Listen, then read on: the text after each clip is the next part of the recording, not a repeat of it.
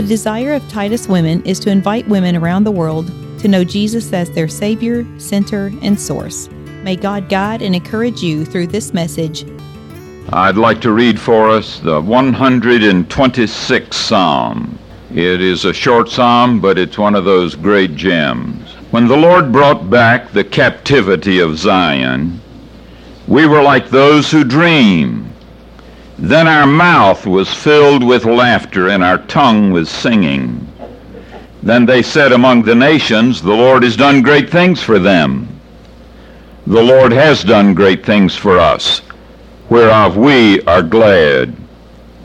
Bring back our captivity, O Lord, as the streams in the south. Those who sow in tears shall reap in joy.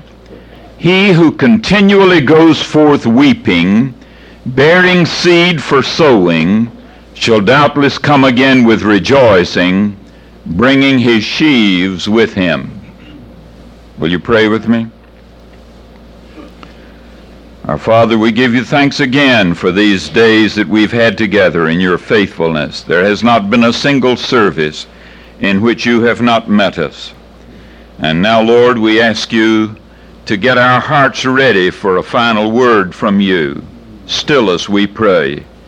Still us to where we can hear the still small voice within, and we can find out what your final word is for us in these moments together. And let this service count in preparation for the days that are ahead, and we will give you praise in Christ's name. Amen. Someone has said that the book of Psalms is. Uh, a book of pictures without frames. And the person who said that uh, they are, it is a book of pictures without frames, what he really was thinking was that uh, there is a picture in here to cover almost any circumstance that you will find yourself in. And the reason they're never put, are usually not put in frames, is because God wants you to be able to find one to fit your situation today and stick it on your wall and in your circumstances and get the strength that you need to live victoriously for Him there.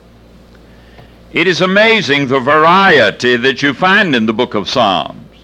I really think you can just about find a psalm to cover any circumstance that you may ever find yourself in. They're psalms for those days of great joy and of when it is right and appropriate that your whole being should filled with, be filled with ecstatic joy and praise to God.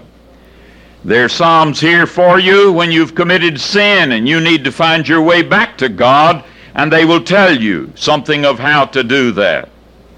There are psalms when the world around you turns hostile and you've got enemies, and maybe enemies galore and you wonder if you're ever going to survive. You'll find Psalms to fit those circumstances.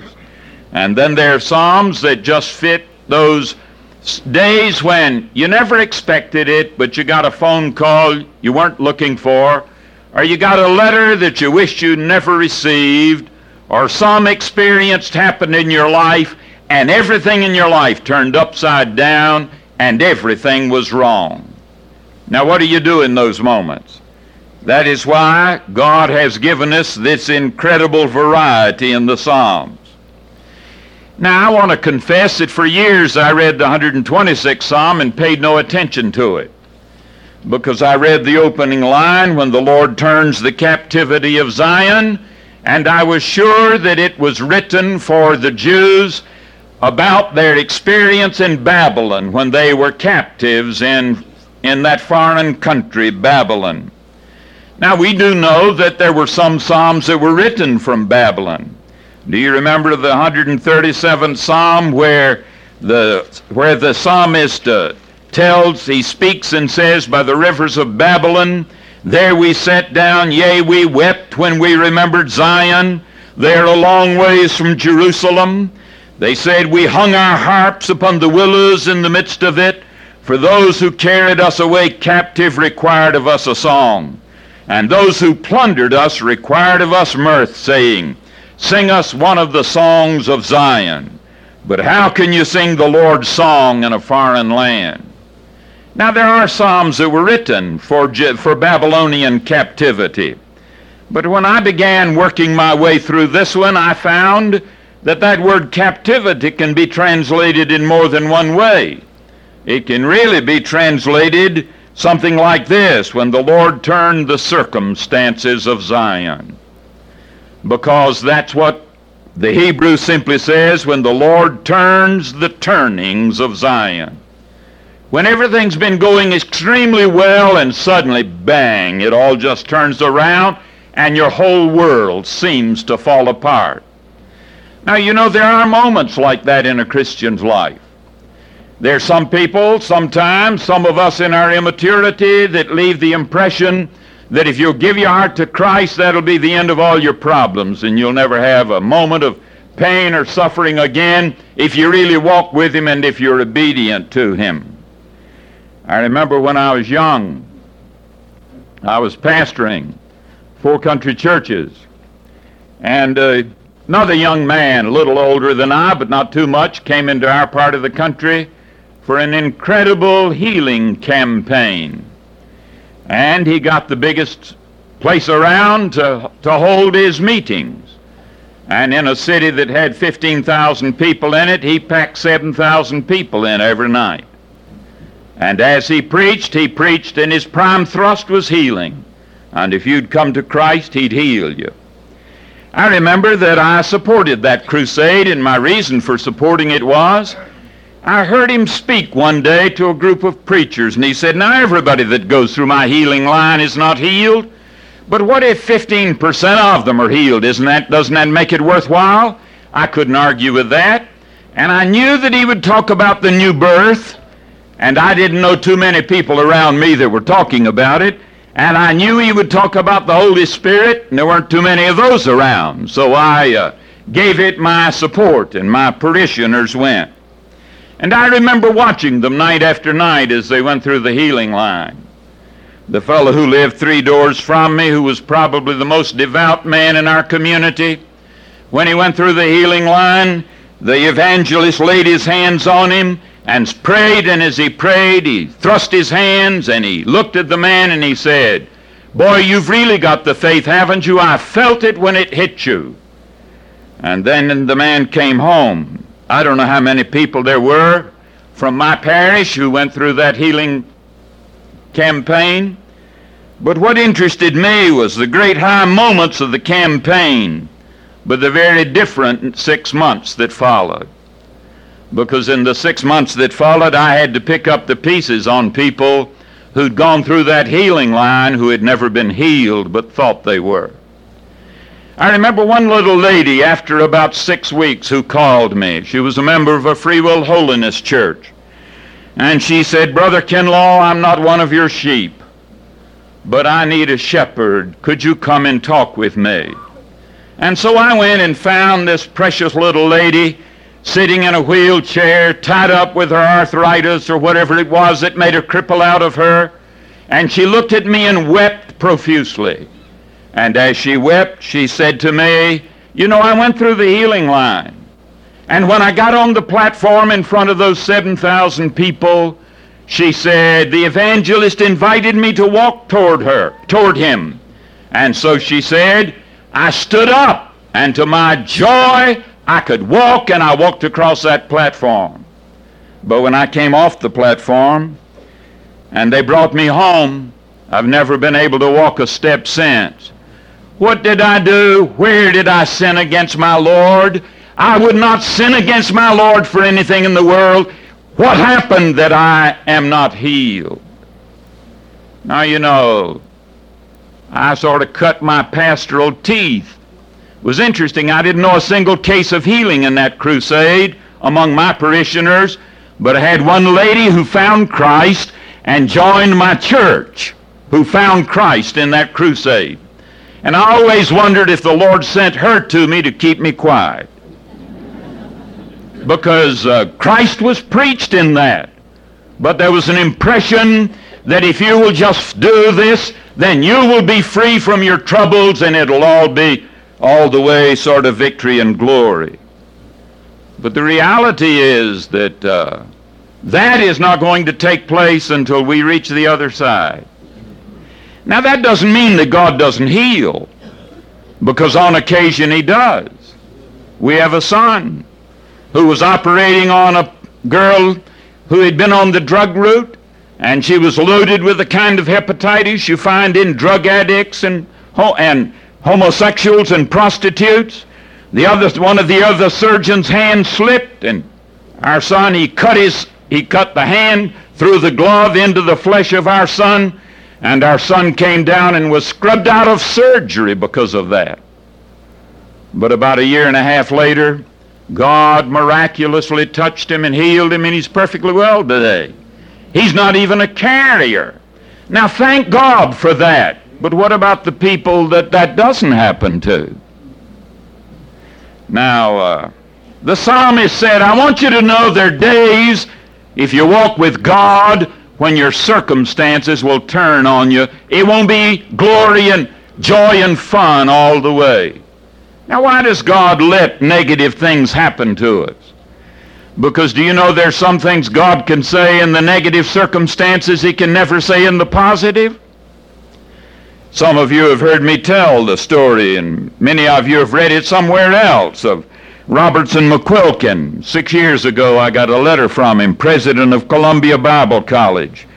And he said, 40 years ago, I stood in front of an altar and said, For better, for worse, for richer, for poor, in sickness, and health, to love and to cherish until death us do part. He said, For 40 years my wife has kept her part of that bargain. And a few weeks ago, the doctor told me that my wife's case of, of sickness was such that she, it would only be a matter, perhaps, of a few weeks, and she would no longer recognize me, and she would no longer know me as her own husband. So he said, With this letter, I am resigning as president of Columbia Bible College, and I will give the rest of my life to keeping my vow for better, for worse, in sickness and in health, to love and to cherish. You know, it's interesting. That testimony has gone farther across the United States than any healing that I've ever read about. Because the grace of God can make a man faithful to a wife when she is nothing but practically a vegetable and can enable him to keep his vows. And there is a witness in that that can never come by a, mirac- by a miracle of healing. And God is interested in showing the glories of His grace.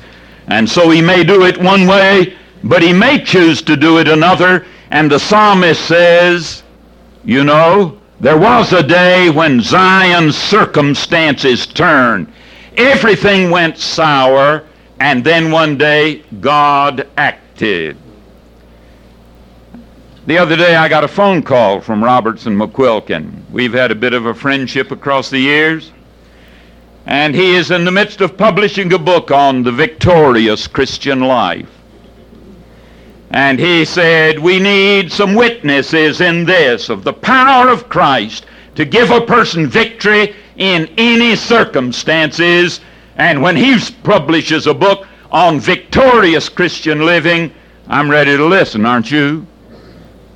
Now, uh, the psalmist said, There was a day when our circumstances went wrong. But he said, In our negative circumstances, one day God acted. And when he acted, he delivered us. Now, aren't those incredible moments when he comes in great power and deliverance for us? I love the way the psalmist describes it. The psalmist says, When the Lord turned the circumstances of Zion, we were like those who dream. Then our mouth was filled with laughter and our tongue with singing. Now, uh, what does he mean we are like those that, that dream? There are those glorious moments when God comes to you and it's as if it were too good to be true. You want to pinch yourself and say, This is bound to be a dream. It can't be true. It's too good to be true and you wake up to the fact you were awake all along, and that is exactly what God has done. He has acted and He has delivered you in the midst of your circumstances. Now, the psalmist says that what's happened to us. He has acted and delivered us. Now he says, when he delivered us, an interesting thing happened. Do you notice the next line? Then they said among the nations. Now, the Hebrew word there is the word for Gentiles. It's the word goyim. And if you know anything about Israel or Jews, you know what a goy is. You're one, probably. Most of us here are. He says, uh, Then said they among the goyim, the nations, the Gentiles, The Lord has done great things for them. And the psalmist says, The Lord has done great things for us, and we are glad. Now, isn't it interesting that there are moments when God works in your life to the extent that you don't have to testify? Your pagan neighbors will testify for you. And do you know that's one of the things that's been true of the history of the people of God from its beginnings? When God delivered the people from Egyptian bondage, the neighbors noticed and took note that their God had been very good to them. Are you aware that most of the converts of Paul in the first century were Gentiles who had watched the Jews and their manner of life was so far superior to the Gentile manner of life that they attached themselves to Jewish synagogues and the Jews had a technical name for them. They were not Jews. They were not among the elect, but they were God-fearers who had joined the synagogues because the Jewish way, God's way of life was so much better than their pagan way. Now, uh, we give thanks when he comes, and our neighbors say, What about that? I never read this, but that I remember a story, another one from John Church. Dr. Church told me about, uh, it was back during the days of the Second World War. He said he was coming south down from Virginia below Washington, headed for Norfolk. And he said, I knew the last ferry across to Norfolk was at 6 o'clock, and he said I needed badly to make it to keep an appointment. And so he said, I knew my time was getting short, and so I had that thing set on the speed limit and was traveling, doing everything I could do to make that. He said, as I traveled along, I noticed a guy standing side of the road and looked, and it was a soldier, American GI. And he was standing there with his thumb up. Those were the war years, and society was a lot safer in those days than now. And so Dr. Church didn't think twice. He just slowed up. The kid crawled in the front seat, put his things down, and they barreled on their way toward Norfolk. He said, You know, we hadn't been dri- driving too long when suddenly, he said, I felt a deep impression. He said, uh, God, there was an inner voice that said to me, Stop. Now he said there was no explanation as to why I was supposed to stop. So he said I didn't pay any attention to it, and the voice came again inside the impression, stop. He said I kept going and it kept coming, and so he said I pulled off on the berm and stopped. He said when I got off and had the brake on and it came to a sti- standstill, as I reached up to turn the key, he said the front left tire blew out. You know, those were war years. It was difficult to get good tires there. A lot of us had blowouts in those days. But he said, so I just simply took the key out of the car, out of the ignition. He said, got out, walked to the back, opened the trunk, got the jack out, went around, and he said, I had the front end of that car halfway jacked up before that GI moved. He said, finally, he got out sort of slowly and came around as if he were in a little bit of a daze and said, Sir, did you know that tire was going to blow? And uh, John Church looked back at him and said, No, son, I didn't. Well, he said, Why under the sun did you stop? Well, he said, The Lord told me to. He said, The soldier just stood there and shook his head. Finally, he spoke and said, Well, I'm not a Christian. But he said, Let me tell you something. There's nothing in the world I wouldn't give for your connections. Now, God wants you and me to live in such a way that people around us will say, I wish I had his connections. And they will say that if we take victory right, and they will say that if we take trouble right. And it may be that it will be in the midst of trouble that the greatest testimony can be given as to the grace and the glory of the God whom we serve. So he says, the neighbor said, the Lord has done great things for them. And the Jewish psalmist said, that's right. The Lord has done great things for us, and we are glad. Now, at that point, you get a break in the psalm, and you get a second hint, second verse. He says, Now, Lord, turn our circumstances again. what I've been talking to you about, he says, is history. But things have gone wrong again, and we need your help now. He said, In fact, we would like for you to turn our circumstances like streams in the Negev. Now, uh, I remember when I first began to look at that, like streams in the south, streams in the Negev, streams in the desert. I thought, you don't have streams in the desert. The desert's the place where you don't have water.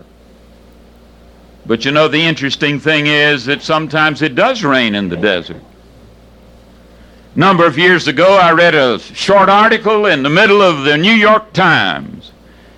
It was an article from Africa. It was about a party that had been drowned at an oasis in the midst of the Sahara Desert. And you know, I thought of the Sahara as simply a big sand pile. And if it would ever rain, you know, the water would go down instantly. But when you get baked clay, when you get baked surface hard enough, if it does rain, what does the rain do? It seeks the lowest spot and it seeks it instantly.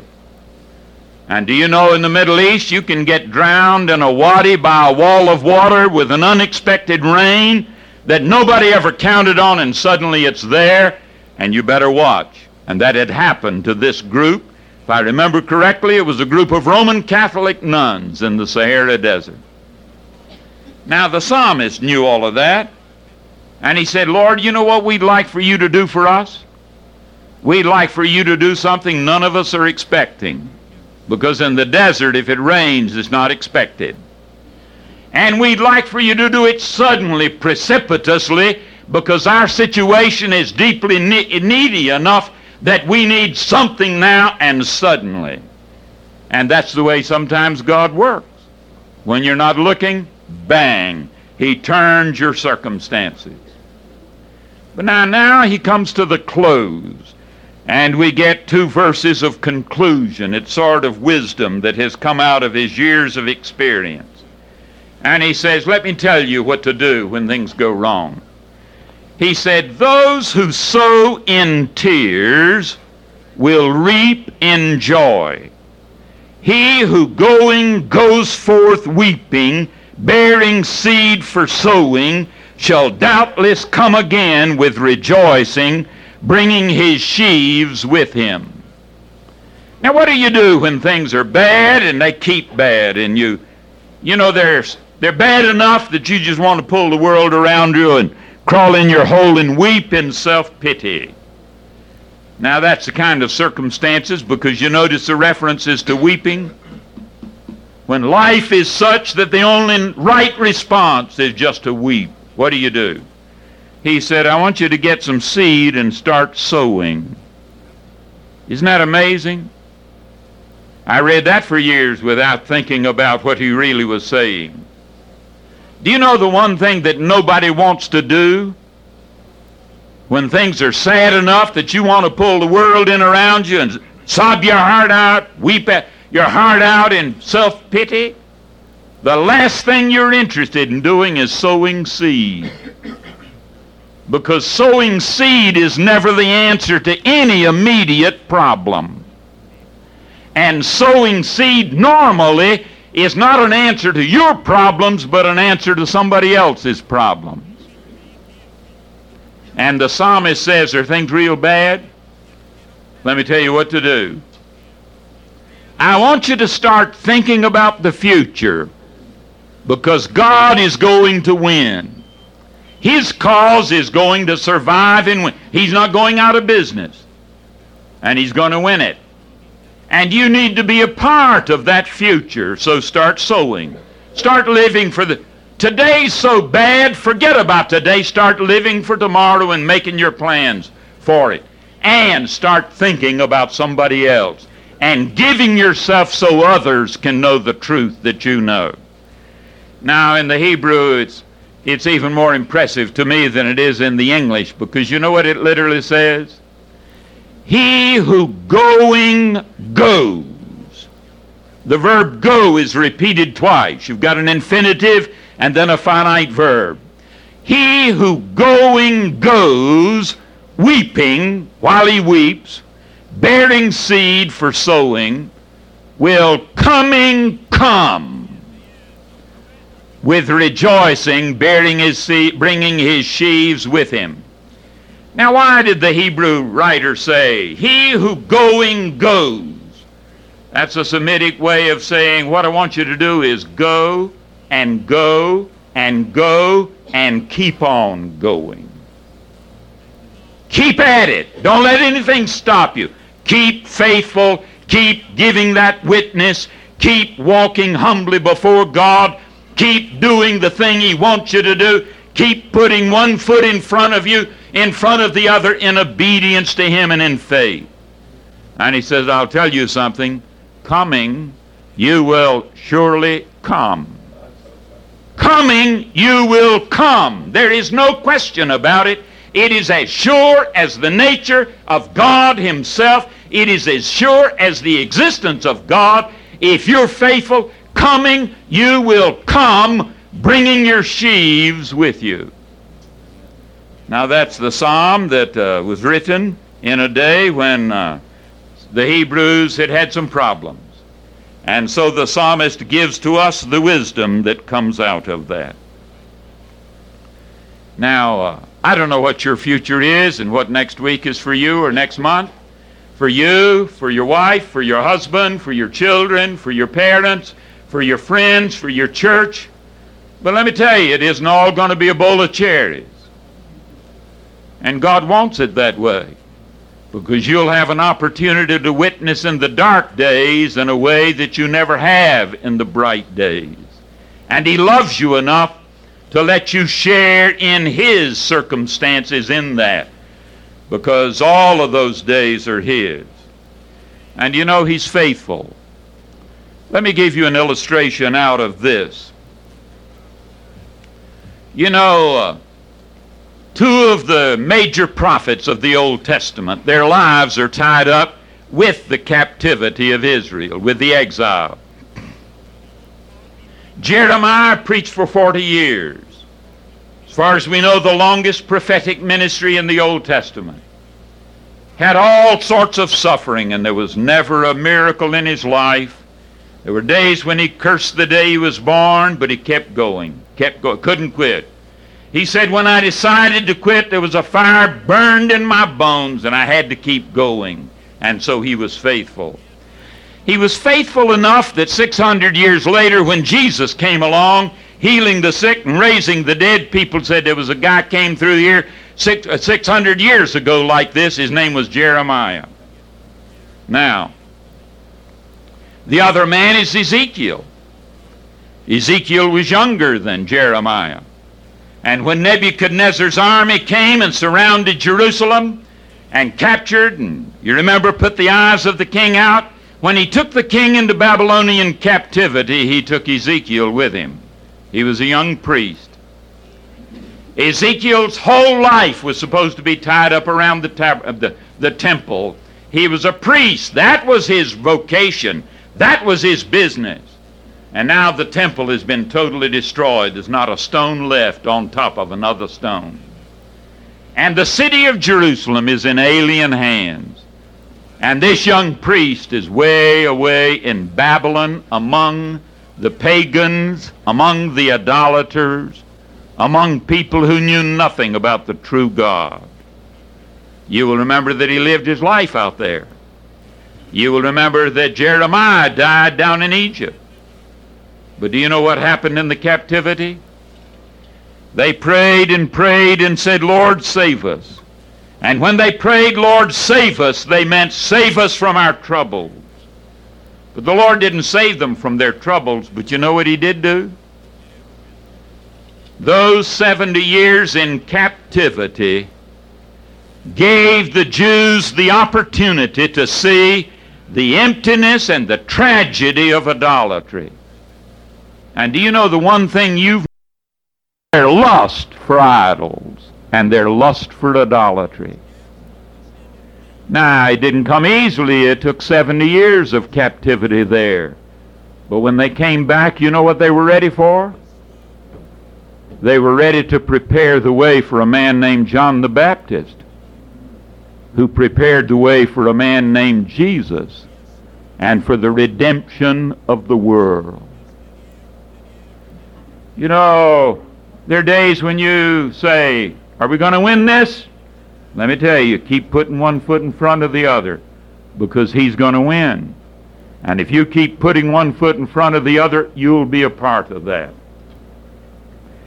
Now, there are periods in life when things are not as good as you'd like. But the wonderful thing is there's a balance that he gives. I have had the privilege through OMS to know a little of the work of OMS in uh, India over the last 50 years. I remember some of the people who influenced me a great deal when I was young, like Eugene Erny. Went to India, Wesley Duewel, they spent their lives out there. Wasn't easy. Tough, hard work, almost fruitless work, very difficult work.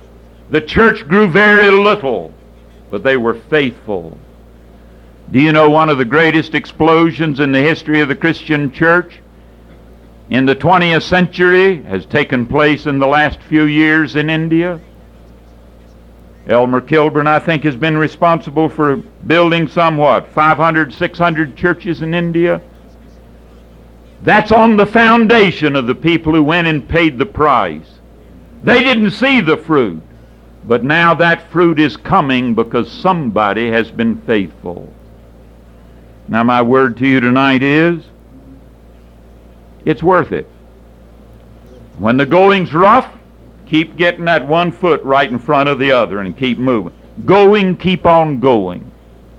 And if going, you keep on going, I want to tell you, coming, you will come, rejoicing in the fruit that God gives to those that are faithful to Him. Now, and while we're going, we don't have to go alone because He goes with us. And it's in some of those dark days that you learn how sweet His presence is. It's in some of those dark days that you learn more about the sweetness of His presence. One thing to learn the lushness of His hand in gifts, and it's another thing to learn the sweetness of His presence when in the pain and the trauma He's there with you. With this I close. The other day, we, when we were dealing with Psalm 8, I mentioned the fact that uh, Girolamo Savonarola, who was a Roman Catholic priest in Italy in the end of the 15th century, read his Bible and came to personal faith in Christ. And he began to preach, and as he preached, he preached what God told him to do, to preach. He became a flaming voice for God. And that upset the hierarchy and the political powers, and they said something has to be done to stop him. And so you will remember one day they took him, and they broke his left arm, and they pulled it out of the joint. They left his right arm free so he could write a recantation. But when they set him down to write the recantation, he wrote a meditation on Psalm 31 and Psalm 41. Do you know when that was? That was 1498. Do you know what happened 20 years later? There was a German monk by the name, 19 years later, there was a German monk by the name of Martin Luther who took a hammer one day and nailed some theses on a cathedral door. Do you know where a lot of the inspiration for that came from? It came from the Savonarolas and the Husses and the Wycliffes and the people like that who had sacrificed their lives and shed their blood for the cause of Christ. We need to let God do something in our hearts to where we say, Lord, you pick the kind of day. And you give me the grace to embrace it because I know there'll never be a pain that's lost. There'll never be a pain that's wasted if I'm walking in your will. And if it takes pain to produce the new child, let me know the labor and the travail of it. We don't get new life without some price. And you and I should be say, Lord, you know what it takes. I'm not asking for pain, but God, if that's what it takes to make my life count, Make my life fruitful. You lead me and give me the grace to where I can embrace every day, no matter what you include in that day, and embrace it victoriously. And going, just keep on going. So my word to you tonight is, He's drawn near to us in these days together. We know something of His grace. There's been joy in it when you hit the low spots. Look up. Say, God, keep me going. Keep me faithful, because I know that if I'm faithful, you will in your own time and your own way make fruitful the sacrifice that I have to offer to you. If you want to learn more about Titus Women, visit us online at tituswomen.org.